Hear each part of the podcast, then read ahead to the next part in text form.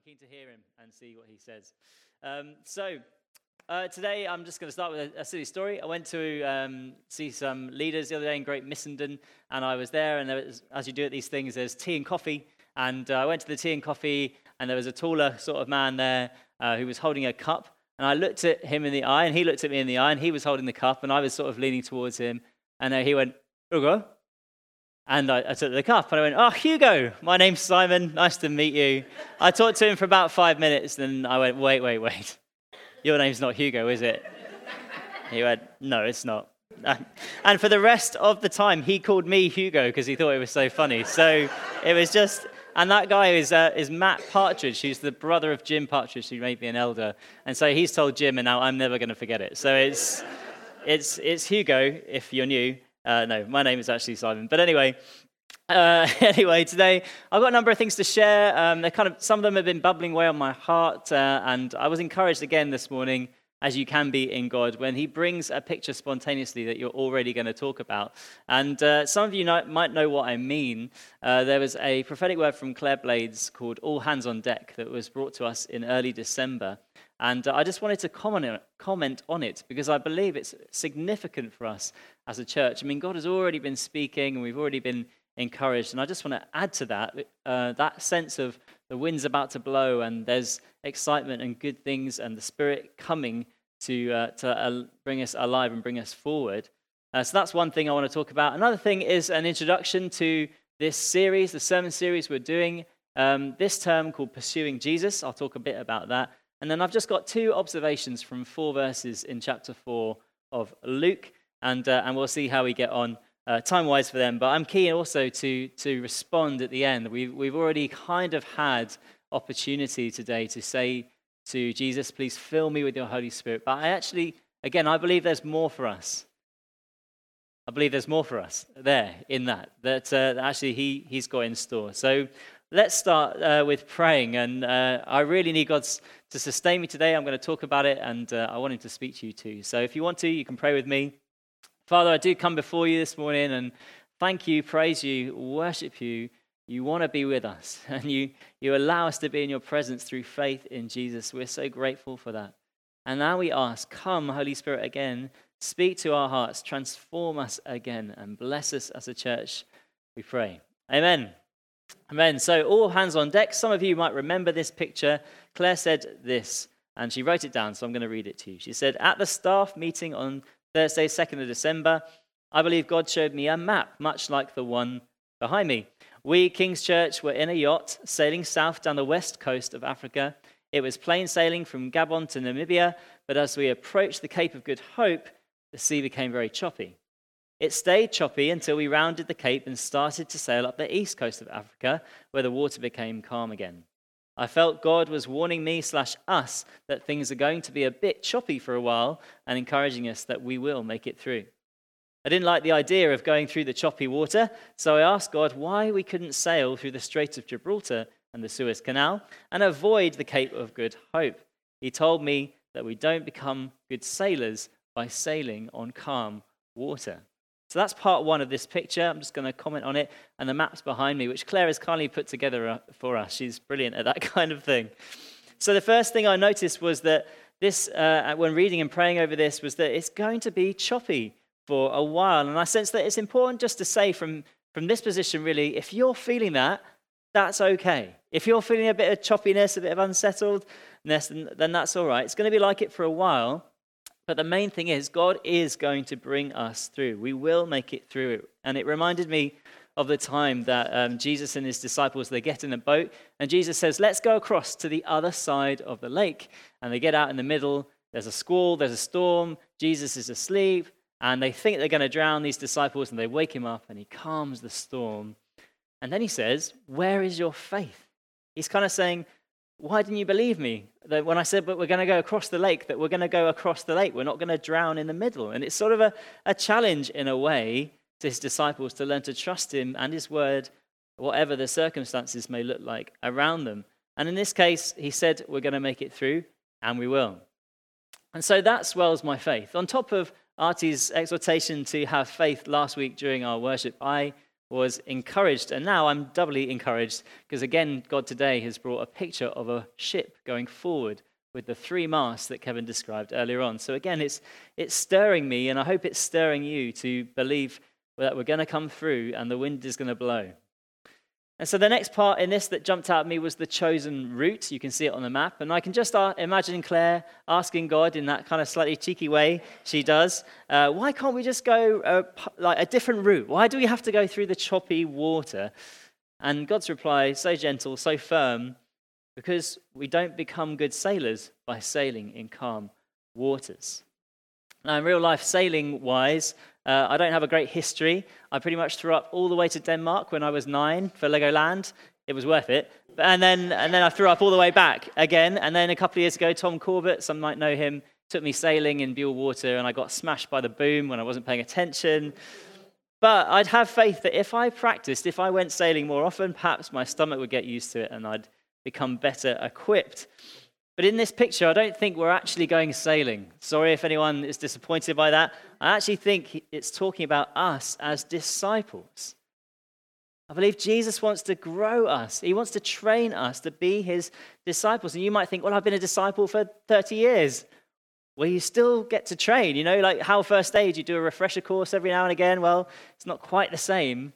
It's just like one long journey. But I do believe he wants to do that. He's still got things to teach us to show us, and we're to remain teachable and let Him do so. And uh, so, this longer route and the choppy water, I think, are going to be His kind of tools to train us. Because by the end of the voyage, we want to be closer to Him, we want to be more like Him. And certainly by the end of that voyage, you know how when you're on a, on a ship, uh, there's no getting off if you're in the middle of the ocean. And God really brought this to my attention. He said, King's Church, you're going to be together a lot. you're going to be together and you're going to learn from one another, and, and Jesus, particularly, especially, and you're going to become better disciples on this voyage. Which brings us to the second part, which was what Claire brought on the Sunday, 5th of December. She said, I felt God added to the picture. I found myself gazing at cruise liners nearby, wishing I was on board one of them instead of the yacht that I was in. I could see people drinking gin and tonic next to a swimming pool. Lovely. You think.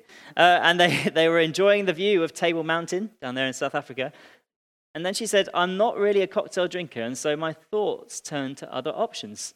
Should I bail out in a lifeboat and go it alone for a while? And the cruise liner and the lifeboat represented different ways of avoiding the choppy water, ways such as moving church or taking a break from church for a while. And as I was having these thoughts, I felt God impress on me that I was needed on the yacht I was on. I felt him say it would be all hands on deck at King's Church for the next little while. And so that's the whole picture. And it's that little phrase at the end that really grabs me all hands on deck at King's Church for the next little while. And when I looked up on Google, all hands on deck, it was described as a rallying call, a call on to all on board the vessel to gather together in one place. And I think that translates for us to be really keen to respond to the call and gather on Sundays and gather in life groups and get together. So, one, it's a call to gather, it's also a call to action. I believe it will be a time now, a season, where we need to help one another, agree in the Lord together and be supportive and not just get on with our own individual lives. We'll need to work together, uh, as it were, to use the picture again, to collectively haul that sail, to pull that line, to get that hearty meal on the stove and just as we're entering to this season, um, we, we have got some good examples of this already, I think, in the form of our meeting makers. So thank you if you've been one of them. Maybe that's something you want to do to, to contribute and get involved. But it's, a, it's another way that I think God is just training us. He's helping us shape our thinking, change our thinking once again. And so, that picture, in summary, I felt God was encouraging us to be together on the ship, train together to become good disciples, and remember who is steering the yacht? It's Jesus. He's in control. Which leads us onto our sermon series, which I think fits just neatly with, uh, with that picture. The series we're going to do this term is called Pursuing Jesus. And uh, as I began to pray about this term last year, I thought we might go towards Nehemiah.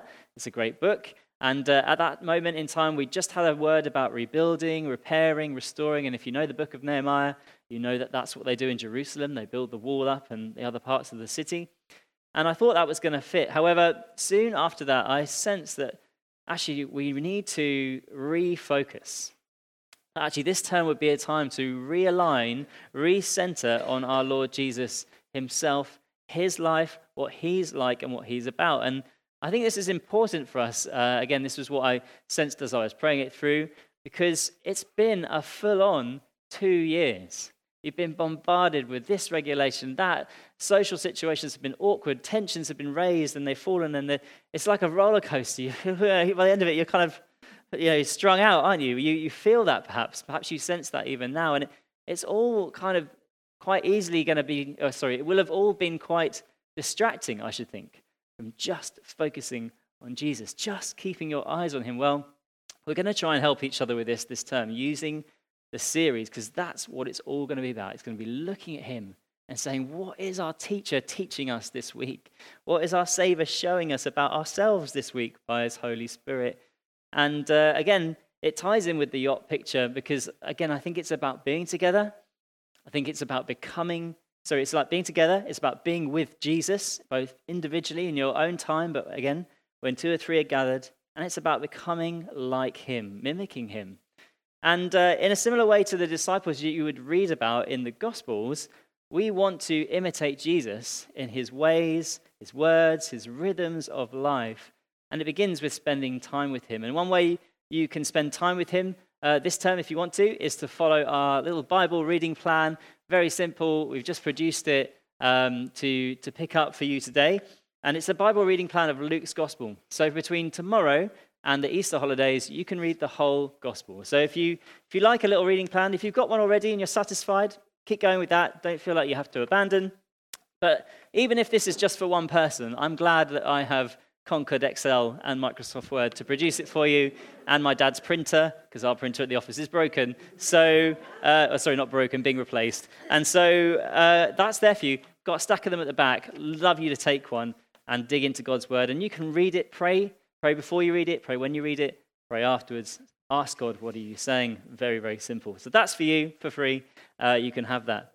And so you may have. Um, you may, have, you may do that. You may spend time with Jesus, and you may find that by the end of the term, you are starting to change a little bit because you might have experienced this in humanly speaking, but when you spend a lot of time with a certain person, sometimes you become more like them and them like you, and you end up finishing each other's.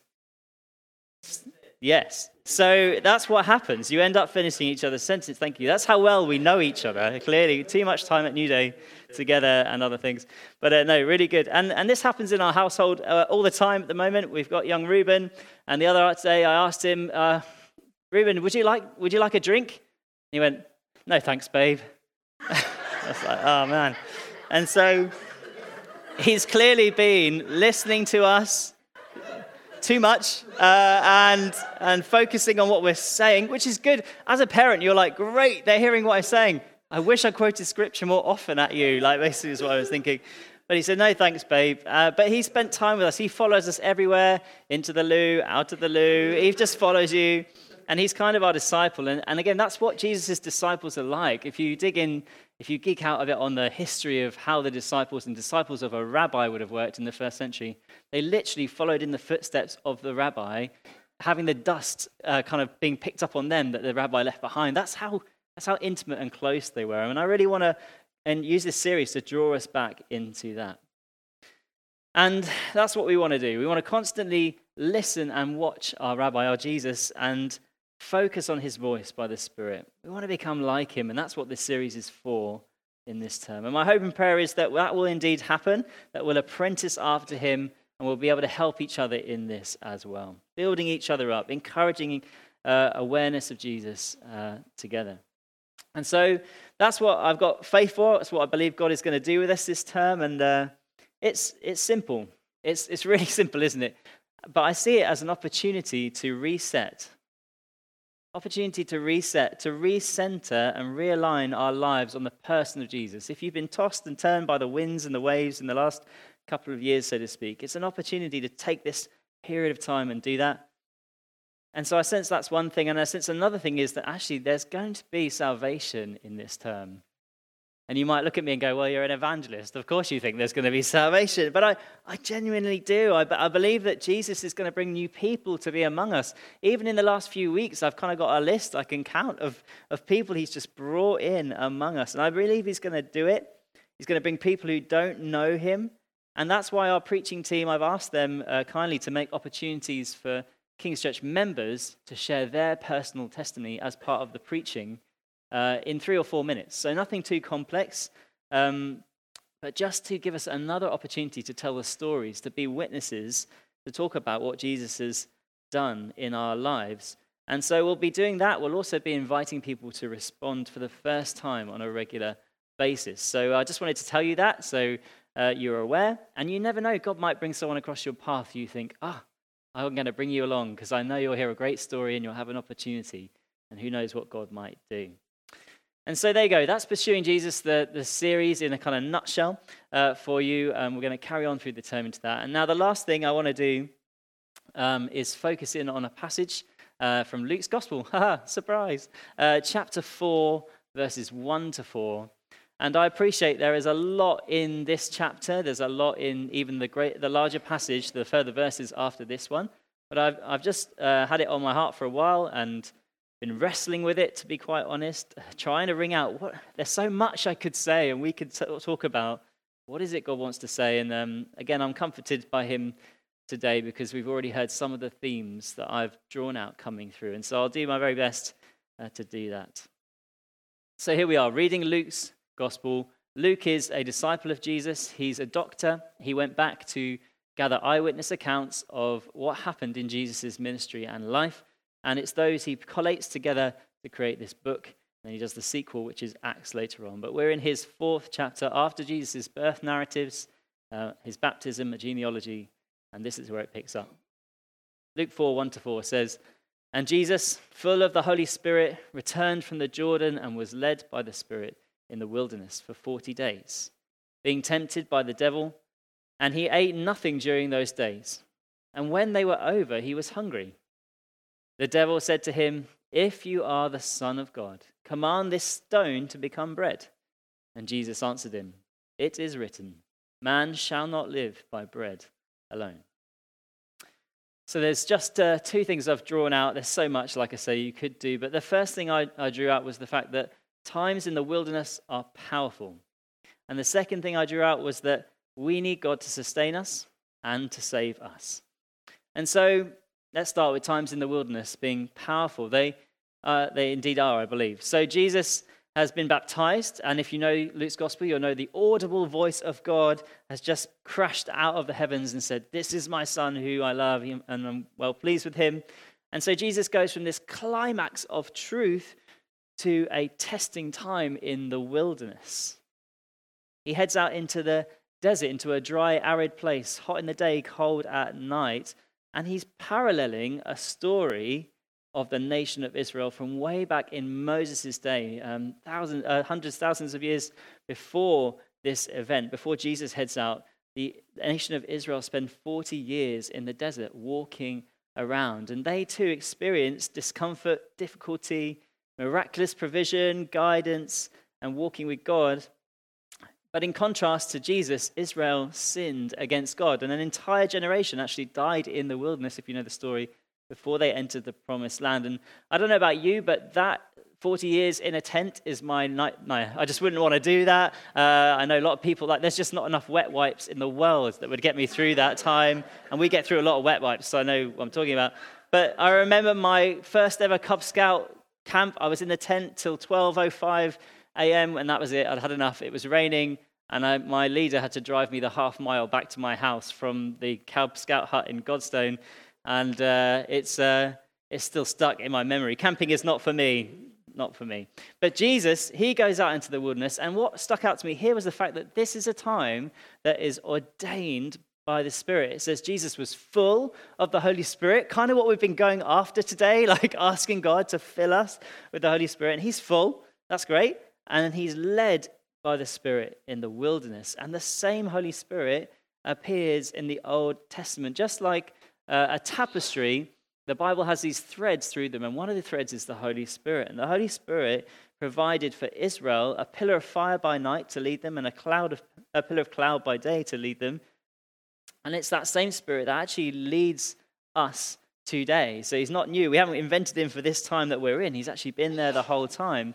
And actually, I do believe, and um, this, this might chime with you as well, that although we're talking about a literal wilderness, the desert for Israel and the desert for Jesus when he's out there, we, although we personally may not go out to the desert and struggle and suffer and have times of difficulty in that sort of realm, um, I've heard people describe it before uh, that there are times in their life that have felt like being in the wilderness. And that, again, might be something that resonates with you. Uh, you might have had a time of loss or grief or pain or confusion or difficulty where you've kind of been clinging on to God and sometimes you feel like you've lost Him and then you're back with Him again. And and that can be described as a wilderness time. And so sometimes I'm going to talk in the next few minutes about the wilderness literally, and sometimes I'm going to talk about it figuratively to sort of apply it to us. So I just wanted to make that clear. But it's often uh, the case, and it's interesting as you go through scripture and, and experience in your own life, that these times in the wilderness get used in a profound way. And you might have a testimony like this you want to share at Life Group. And uh, I noted some things that happen in the wilderness that make it a powerful event. And the first thing I noted was that being in the wilderness reveals a person's self sufficiency. It reveals a belief, if it's there, that we can take care of ourselves without outside aid. It removes that rapidly as well. And because uh, once you're in the literal wilderness and the resources are gone, when the water's dried up and the food's run out and you've got no shelter, even if your name is Bear Grylls, you're in trouble. Bear Grylls even suffers if you've seen his show, Born Survivor. He says, If I stay here, that's it, I'm done for. And off he pops. And, uh, and that's the same in the case of the wilderness, the literal wilderness, where Israel found themselves, and I'm sure we would too if we go to the desert. And uh, that's, that's what happens. Self-sufficiency, self-sufficiency gets removed. The second thing that occurs is that you become vulnerable in this literal wilderness if you go out to the desert. There's not much protection from the elements, from the sun. There's not much protection from wild animals or even other people that might be out there. And so when Jesus literally goes to the desert, he's out there alone. He is super vulnerable and weak because of lack of food, as described in the text. He didn't even have anyone to fast with. And uh, I don't know if anyone's planning to fast this week in our week of prayer. Uh, I encourage you to do so if, you, if you're up for that. I'd love that. Um, it, but it's actually easier sometimes if you're doing it with someone else because you can say, come on, we can do it. And you spur each other on. And really, no one wants to be that person who breaks the fast early. Uh, so there's also that motivation, not necessarily a godly one. Uh, but it's a, it's a motivation nonetheless when you're doing it with a group of people. And so Israel went as a group to the wilderness. Jesus just goes alone. And that makes him even more vulnerable. And so self sufficiency gets removed and vulnerability uh, comes along as well. So, as well as removing security and comfort, wilderness or wilderness times actually have the kind of power in a way ordained by God to reveal stuff in our hearts. And um, God knows this, uh, surprise, surprise.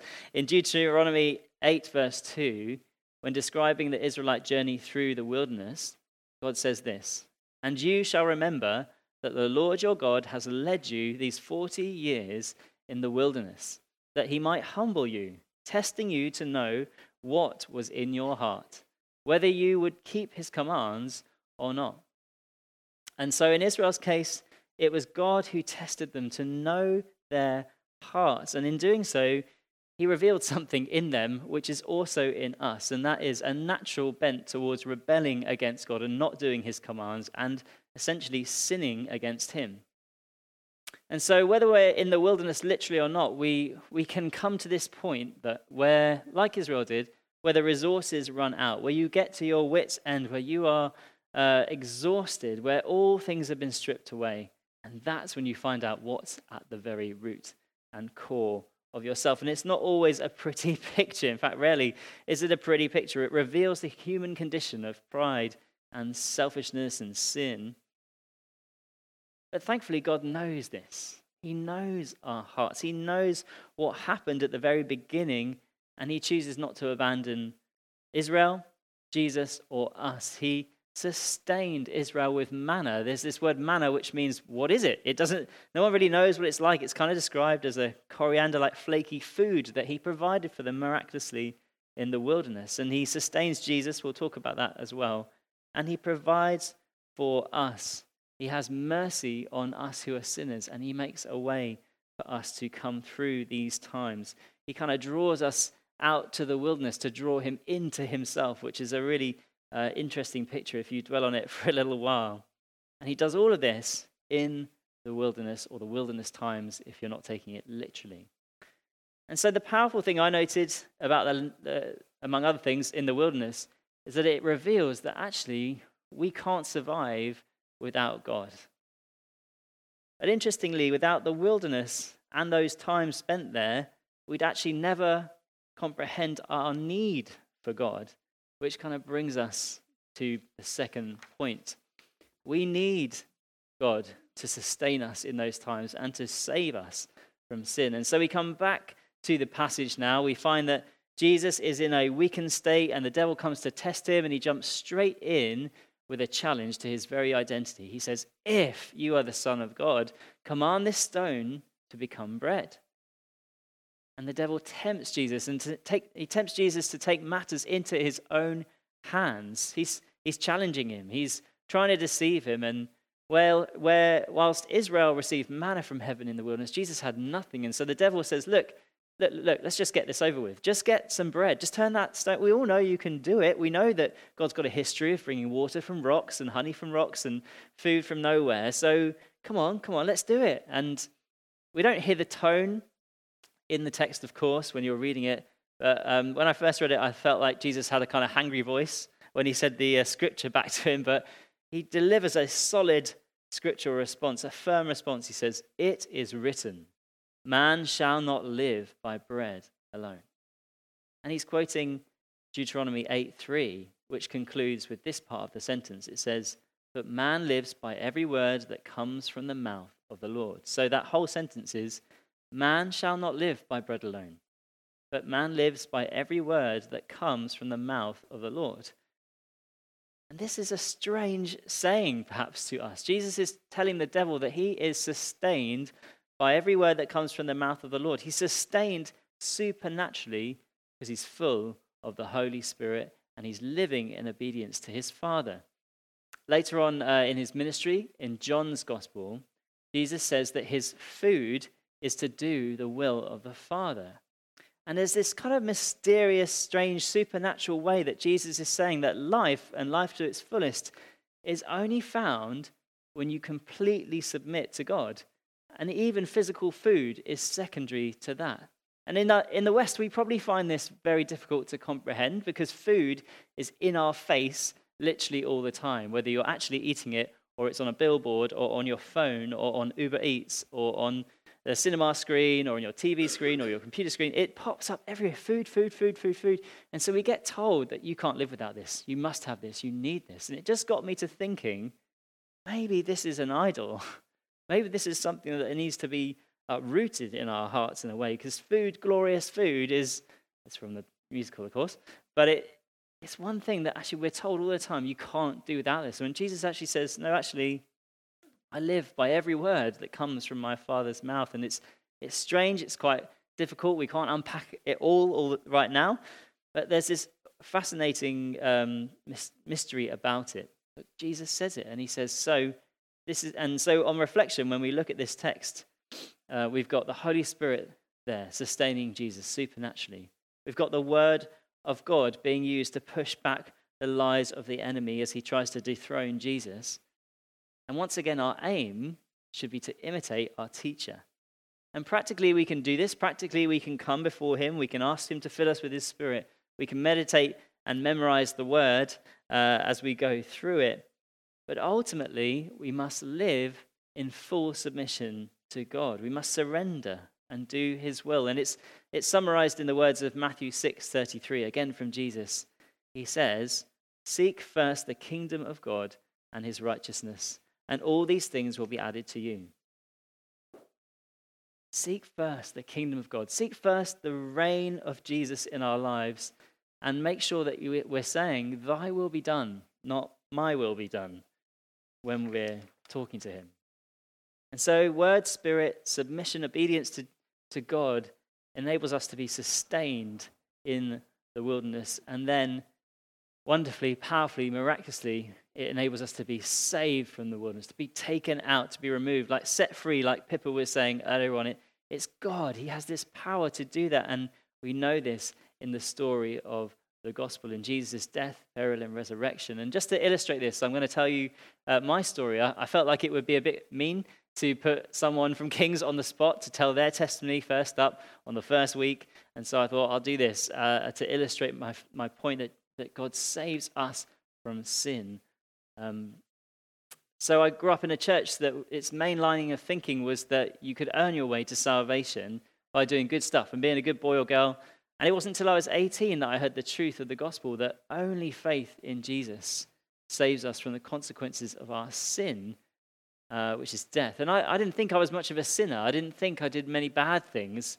Um, but I remember being invited to a, a Soul Survivor event in Somerset where this gospel was preached, and I knelt down and I felt the weight of guilt and sin on my shoulders. It was like it was pushing me into the ground. And that was the moment that I understood I needed Jesus to come and rescue me from sin. I needed him to rescue me from the wilderness.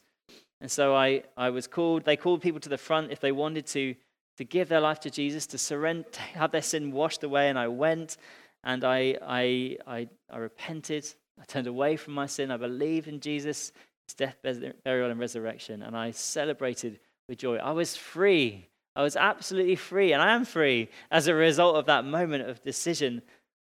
But it wasn't until I acknowledged that I was a sinner. And it wasn't until I acknowledged that I needed God to save me from the wilderness of sin, to bring me out of that mud and mire, that I could turn and follow him and submit to him. And so that's really just my little illustration of how God is saves us and we need him. I couldn't earn my way to salvation.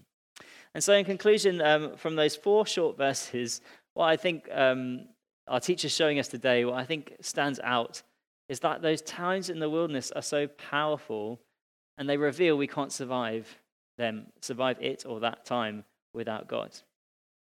However, we need to be thankful in a way for the wilderness because without the times where we get desperate and we're at our wits' end, we wouldn't be able to comprehend, our need for God. And lastly, we need to uh, we need God to sustain us and to save us, just like Jesus had a filling of God's Spirit and His word on His lips. I can imagine him walking around the wilderness repeating scripture, repeating scripture, just remembering, because he would have learnt it all as a little boy, uh, all those texts from the Old Testament. And we need to acknowledge as well that only God saves us. No amount of good works, uh, fasting, praying, none of that uh, works kind of based theology is going to help us be saved from sin. We need to take, uh, need Jesus to take those sins away in exchange for eternal life. So that's my kind of conclusion there. I do want us to respond to this though, and uh, again, I sensed Perhaps all this was building, and, and actually, what we've heard from the other areas of our worship today builds towards this moment of actually, what are you going to do about it then? What are we going to do about it? And so, I want you to respond if you're here and you feel like the last two years have been like wandering in the wilderness. I want you to respond if you're exhausted, wrung out, tired, weary, if you've just had enough, if you're just uh, completely in that place. Because Jesus says to you, Come to me, and I will give you rest. Come to me, and I'll hold you in my arms. Secondly, I want you to respond if you feel like your whole life has been like one long wilderness, searching for meaning, searching for satisfaction, searching for the fullness of life, and you've tried this and that and this and that, and nothing has satisfied, and now you feel weighed down with it all, with a history of sin and guilt. You may even feel shame over your life as well. And if that's you, then come to Jesus. Come and be born again. Come and start again. Come and press reset repent and believe and put your faith in Him. And so I want you to respond. And I, I want you to respond if you're here and you're a follower of Jesus, but, but you just want to press the reset button. You literally want to do that thing where the computer's blue screened and you're like, I just want to turn it off and turn it on again. Like it's still the same machine, everything's still working, but it's just, if you want to press reset, if you want to recommit to living in utter dependence on Jesus, not trying to do it in your own strength, then I want you to respond. And lastly, if you're here and you just think, I just want to be full of the Spirit again, I just want to be filled up afresh, and you can respond as well. And so I don't want you to miss this, and I don't want you to miss hear Jesus like I did Matt Partridge a couple of weeks ago. I don't want you to mishear what he's saying to you because he is saying something to you. And you can come to him now and listen. And that's what we're going to do. I'm just going to ask um, Tim just to come and play a little bit. And we're not going to move in this moment. So just, you know, sit back. just take your moment. Just take your moment now to ask Jesus, what are you saying to me? And what do you want me to do about it?